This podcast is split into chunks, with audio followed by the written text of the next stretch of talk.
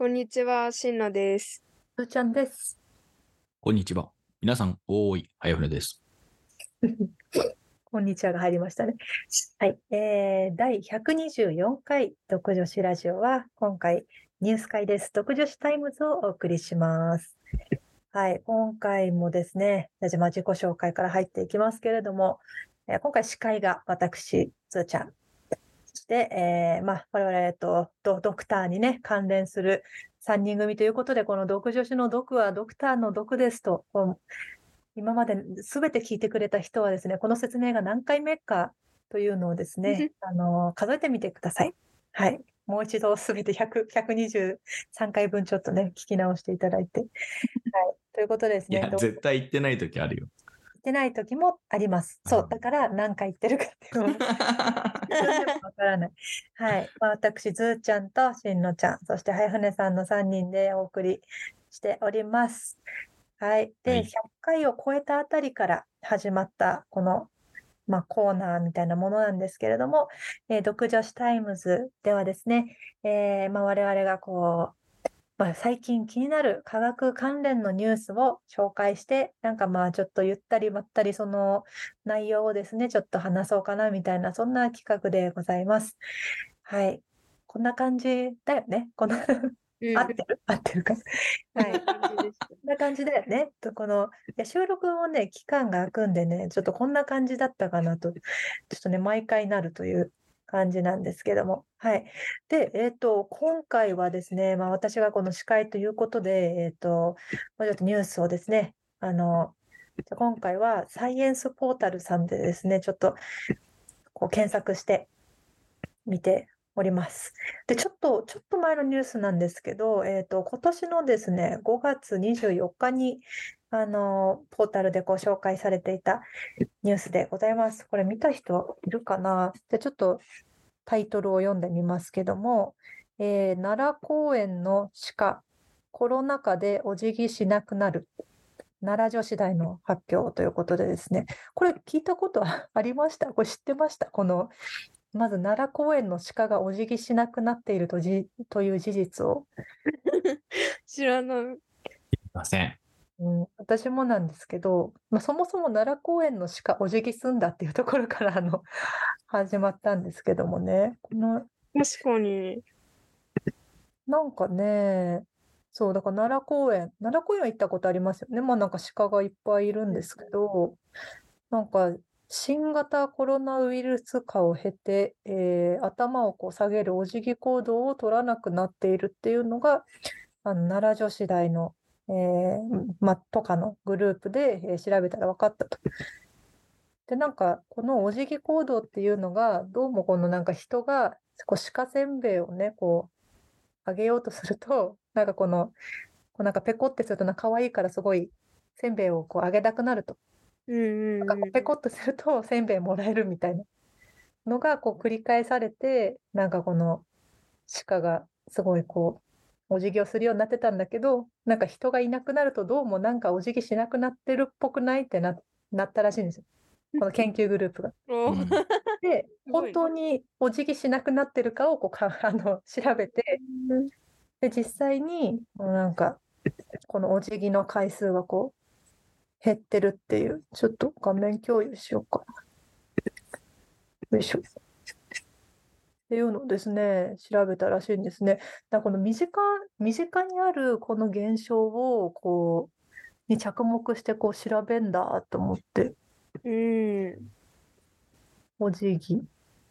そう、ちゃんとなんか論文のフィギュアにこの図、図にこの鹿がお辞儀をするタイムラプス画像が載ってる、すごいかわいいですね。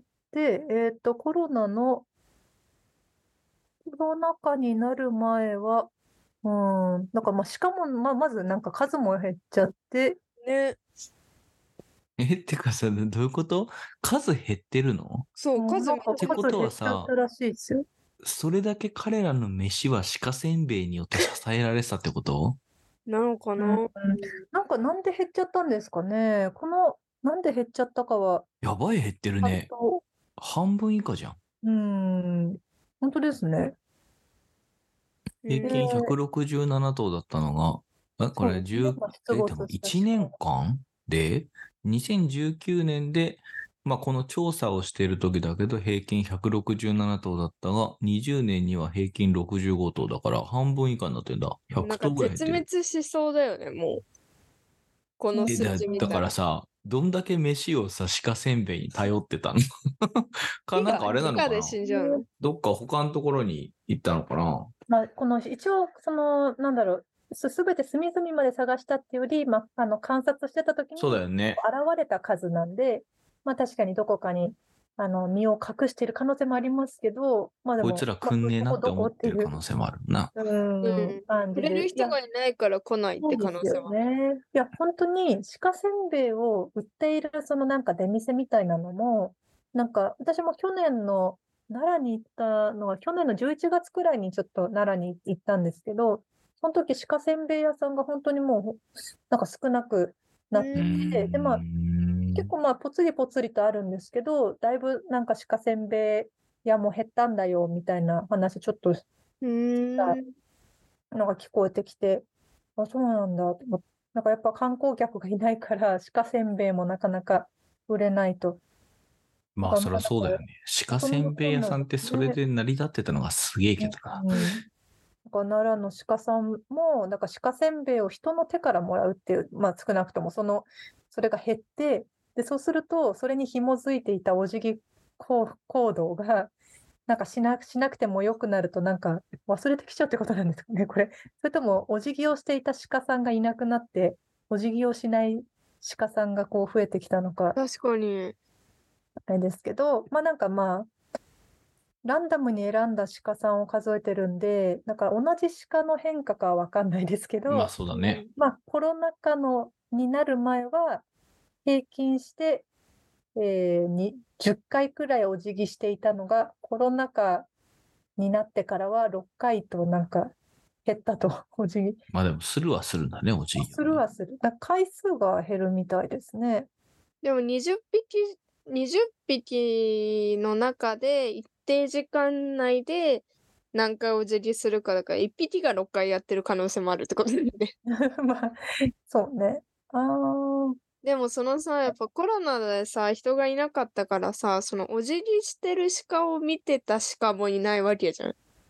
うんう。ん。だから、お辞儀すればいいのかの鹿も減ってるからさ、だからなんかそのお辞儀の教育が減ってったんじゃない？うん。あ、さっきの答えが書いてあった。本当だ。鹿、鹿せんべいは食事の2%程度を占める程度らしいというのがなんか書いてありますね。おやつだから飢餓にはならないって書いてあるね。でもなんでそんな減ったんだろうね。やっぱ、どっかもらえるとこに行ってんのかな。そうですね。これやっぱりこう、な なんだろう、か環境の変化がやっぱり鹿に、鹿にも行ってるというか、うん。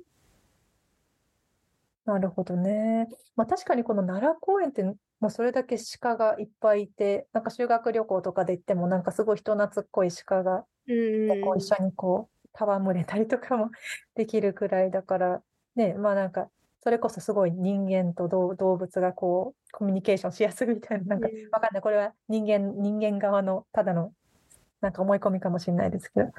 まあなんか、奈良の鹿は1000年以上前に組織、あ、組織、祖先集団から分岐したらしいよ。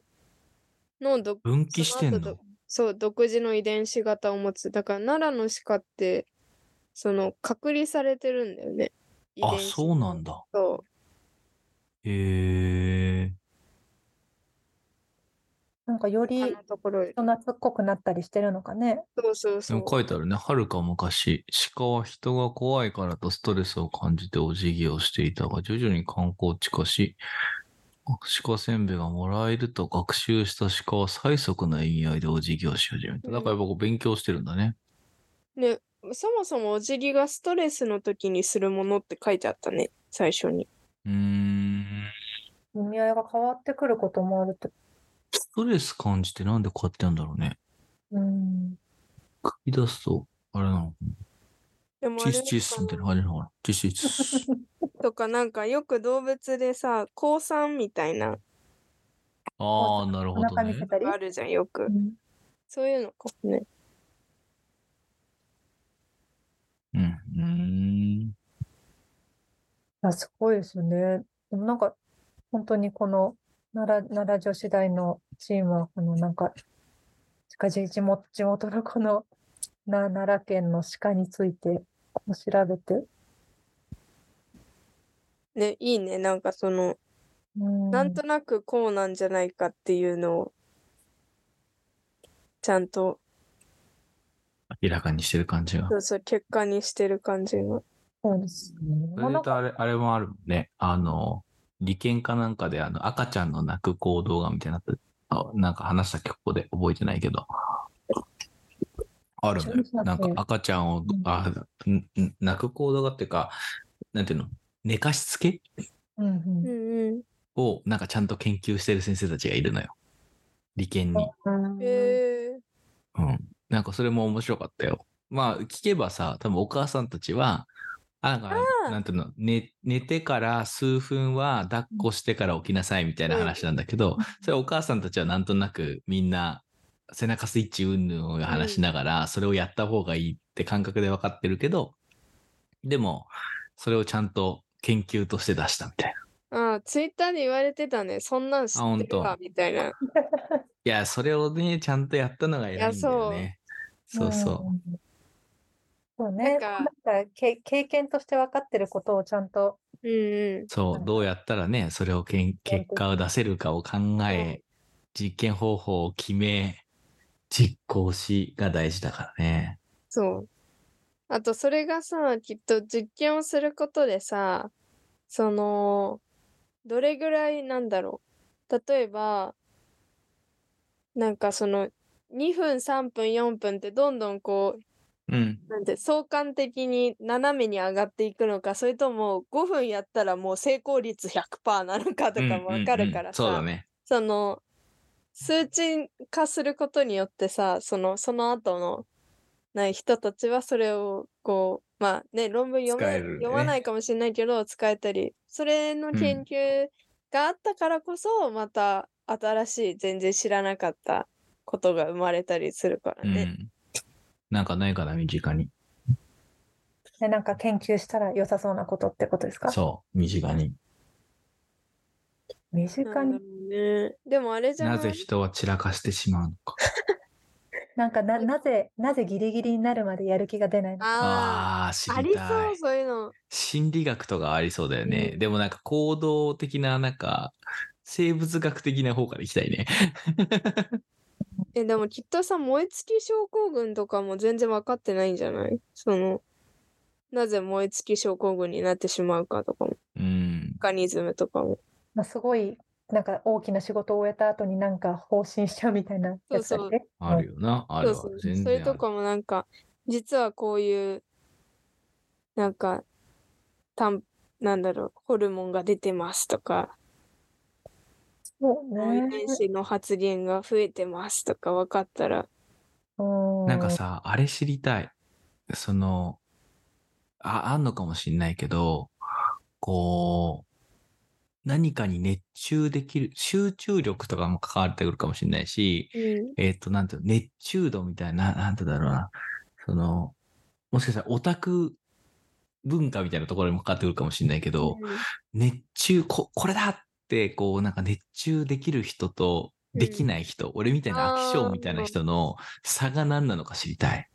うん、うん、確かに。羨ましいんだよね。ああいうなんかこう、もうなんていうの、こうってきいけるじゃない？アイドルがおお好きな人とか、うんうん。なんか、あ、それこそほら、しのちゃんお笑いゴーンみたいないけるじゃない、俺全然いけないんだよ、そういうのに。ありそう。なんかこう、脳のメカニズムとかでなんか解決できそうなとこありそうじゃない、だって朝型と夜型って遺伝子で決まってるって言うじゃん。ああ、な夜るほどね型。の人は朝型にはなれないんだよね。努力しても。うん。いや、でもなんかそういうことよ。なんか知りたい、それ。ね、俺ありそうだよね。俺なんかハマりたいもん、何かに。あこ ななんかあの注射とか打って ってことですかえ？あの噛まれるようにみたいな。あ、わかんないけど、ほら、何？セロトニンとかさ、なんかわかんないけど、そういうことがあんのかもしんないいしや、、それありそうだよね。うん。まあ確かに熱中する、なんか集,、まあ、集中しやすい、なんかうん。なんだろう、スイッチが入りやすいか、あれもある。じゃん。ところにあら、そうしやすそう。い。静かな場所で集中できる人と、カフェとかの、俺カフェとかの方がいいの？ああ、私もそ音が静かだと落ち着かなくなっちゃうう。から。うん。あなんかそういうので、人によって違いがあったりとかも知りたい。やってる人いそうだな、どっかに探せば。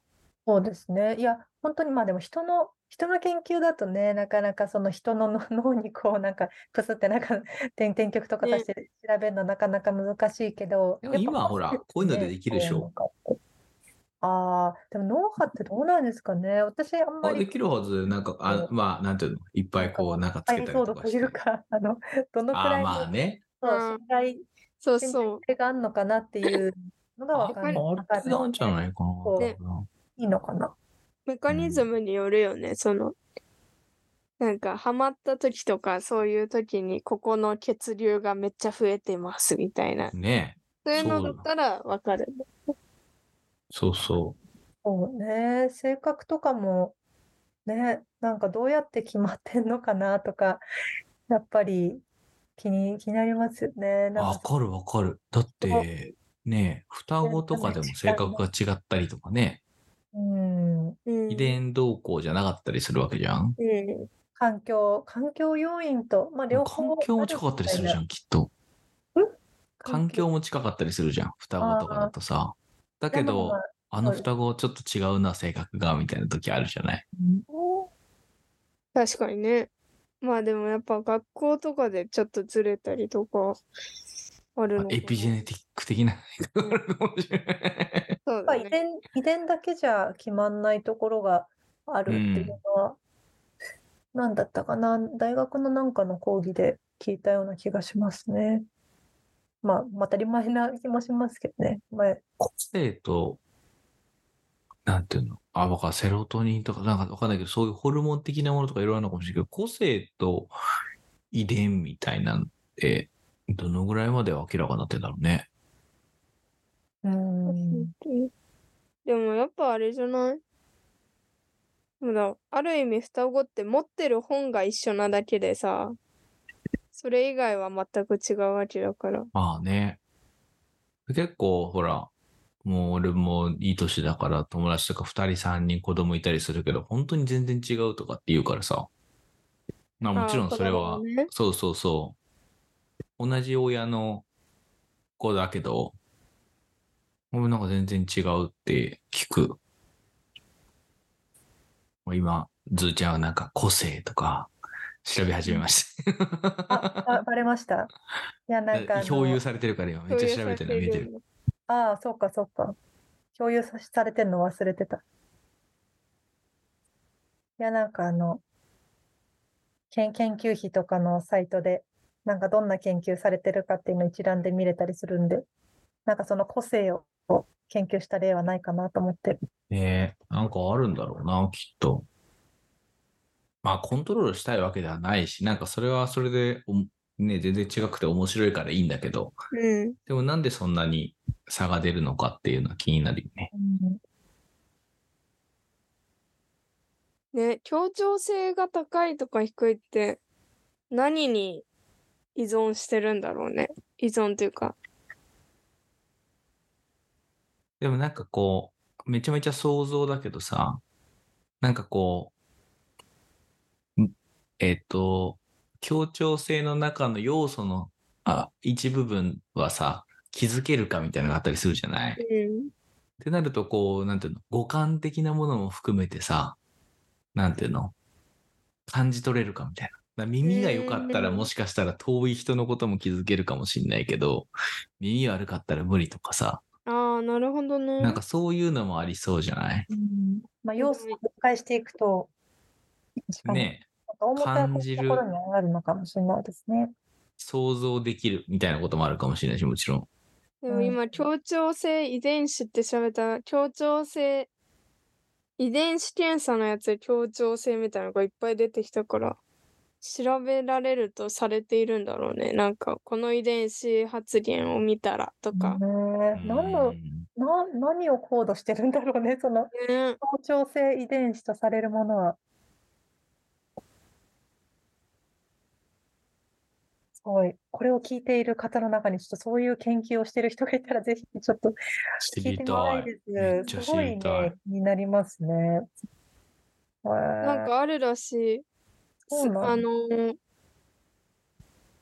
あれ？スニップだっけ？スニップだっうん、けスニップ。一遺伝子変異って。うんあ、一遺伝子一塩基変異。うん。RS2701448 っていうスニップが協調性の高い協調性とまあそのけなんだろう相関があるって分かっててうん。まあその遺伝子の ATGC の AA そのスニップが AA の人は協調性が高い AG の人はやや高い GG の人はやや低いっていう風になんか分かってるらしいよ。え、もう一回言って、RS? でもね、RS2701448 っていうスニップだから、遺伝子名は多分全然別の、だろうね。何の遺伝子なんだろね。何をコードする？う。ねいや、もう、気になることばかりですね。うーん ?TRPA1 ってやつかな？え。ERP。遺伝、遺伝子もね、こうなんか暗号みたいな名前でね、こう、管理されてるんですよね。TRPA1。わさび受容体って書いてあるよ。わさび受容体？本当ですか？わさび受容体が変異すると、温度感受性のチャンネルらしい。なんで温度感受性チャンネル？あ、でも温度感受性チャンネルって書いてある。カプサイシンが TRPV1。ほんでわさびか。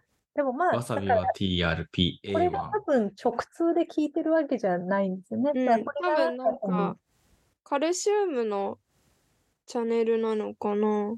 うんだからまあチャンネルだからカルシウムを細胞に取り入れるための、まあ、入り口とか出口なんだけどなんか、距離がありそうだな。カルシウムじゃないのか酸素とかもなのかなあ違うカルシウムナトリウムチャンネルなんだだからまあカルシウムナトリウムって神経細胞のあの興奮とかそういうのに関わるからなんかそういうのなのかな一と行くか行かないかみたいなことだったりするのかな。なるほど。なんかでもちょっとなんそしたらさかやっつけ感があるな。そしたらわさびとつながってたりするのかな？わさびめっちゃ苦手な人はなんとかでみたいな。あ、でもわかんないか。そのスニップが、その、それにどう関わってくるかわかんない。うん。うん。なるほど。いや、なんかちょっとね、こう掘り出すとね、いろいろと、なんかあれってどうなのかなみたいなのがね、結構出てきますけどね。うん意外とこう、我々もこう自分のなんか専門のところはいろいろ調べているけど、案外ね、他のことってどこ、どこまで分かってんのかなっていうのが、うんうんうん。なんか、わかんないからね、面白いですね。こういうの考えるのもね。まあ、鹿全然関係なくなっちゃったよ。そうなんですよ。結構早い段階からしか関係なくなっちゃったりする。腹一かっちゅう話だね。うんまあ、でもね、こういう入りでね、やっぱその、まあ、身近な、身近なところの、まあ、現象をしっかりこう、調べる。なんかそういうもんだろうと思わないでしっかり調べるっていうのが、やっぱこのササイエンスのなんか重要な とところなのかなというのを再確認したような、そんなすごいちゃんとまとめるじゃん。え えなんで、なんかそうですよね。あの、本当に、この、この、なんか、これを聞いてくださっている皆さんは、あの、研究をね、されている方もされていない方もいると思うんですけども、まあなんかあの、まあ、されてない方もね、なんかあの、こういう研究あるんだってちょっと面白く思ってもらったら嬉しいですし、あの、こういう、なんだろう、責任遺伝子、今話してたようなことで、なんか知ってるよみたいな人もね、ぜひ教えてくれたら嬉しいです。そうそういう話ね、好きなので。はい。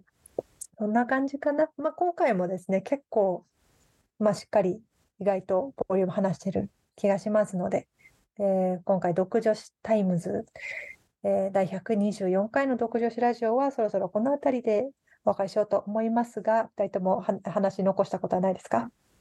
ないです。大丈夫です。いいですか？本当ですか？やりました。ならば、ならばよしとしましょう。はい。ということで、えーえーと、独女子ラジオ、えー X をやっております。X を、X をやっておりますので、えーまあ、DM など、など、えーリプライ、リプライはリプライでいいのかな？などなど。リポスト？あ、えーあリポ違う。え？リポストはあれじゃないリ。プライは返信だからリプライかな？うん、返信？リツイートがリポストだあ、そうだそうだリ。ポスト。あ、リポストうんもしていただけると、まあ嬉しいです。はい。ということで、えーここまで聞いてくださりありがとうございました。じゃあ次回125回の独女子ラジオもぜひお楽しみに。